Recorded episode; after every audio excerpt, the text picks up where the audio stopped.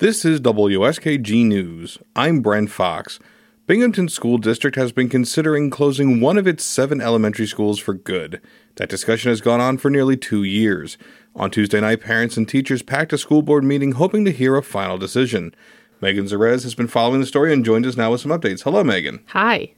So let's start with a bit of background. Why is the district looking to close an elementary school? Well, like many towns in this region after COVID, enrollment is down, and basically the district wants to keep costs down. They hired a consultant in March of last year, and the consultant's conclusion was it's going to be most practical to close a school for good.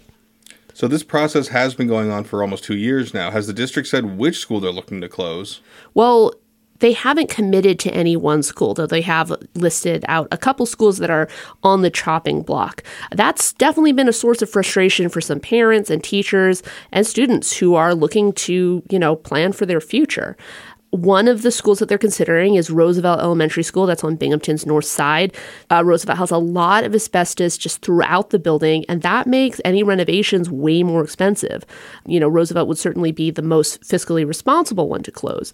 But on the other hand, Roosevelt is also one of the most diverse. It serves a high proportion of low-income students, and north side, of course, is a food desert. And the elementary school provides a lot of community resources to that area, like Meals for Kids, pediatrics, visits through their on-site health clinic there. So closing that school would mean that community could be losing a lot of important things. And what exactly happened Tuesday night? Right. So the district previously said it might announce some sort of final decision at this, meeting. And so parents and teachers and even some students came out en masse to basically voice their opposition. Of course, school closures are always going to be unpopular, but this is the most people that I've seen at a Binghamton School Board meeting in a long while. I mean, easily there were at least 200 people there in person or tuning in online. So did they get any answers? Well, yes and no. All the board members basically agreed they are opposed to closing Roosevelt. They said they're going to try and rebuild it, but that requires a lot of buy-in from Albany and also potentially from voters. And of course, we don't know yet if they're going to be able to secure that money. It's going to be about $63 million. Does that mean a school closure is totally off the table? No, not at all. Some school board members say even if they do get the money to rebuild, they are still considering closing a different school.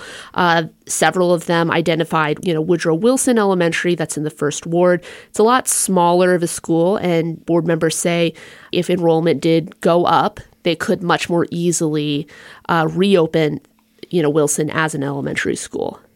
That does leave a lot to be determined.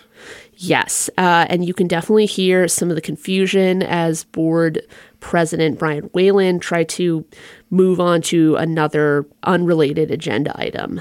Moving on to the next order of business. I think there's a little bit of confusion. I see the faces. Just can we get a clarity of what we are on? A clear answer. Whalen is essentially saying the board would temporarily delay any potential closures until, it tries to petition to get that state money to rebuild Roosevelt. But he wouldn't commit to a vote on that.